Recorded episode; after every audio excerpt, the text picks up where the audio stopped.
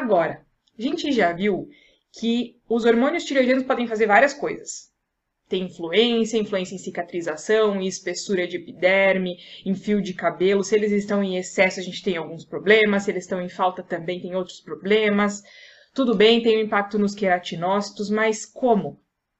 Como é que o hormônio tireoidiano é capaz de fazer tudo isso em pele e em cabelo?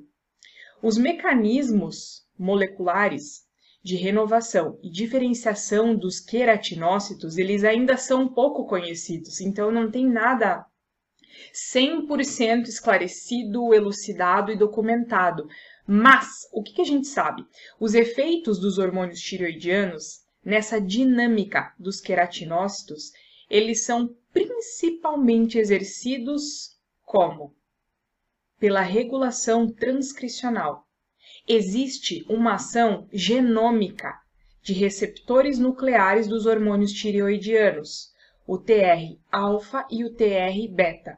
É através dessa ação genômica nesses receptores nucleares que nós temos esse mecanismo molecular pelo qual os hormônios tireoidianos têm essa capacidade de influência nesses tecidos específicos. Os receptores dos hormônios tireoidianos, eles são nucleares. Isso é muito importante para quem gosta de estudar fisiologia endócrina. E o que, que eu coloquei aqui embaixo para destacar? Lembrar.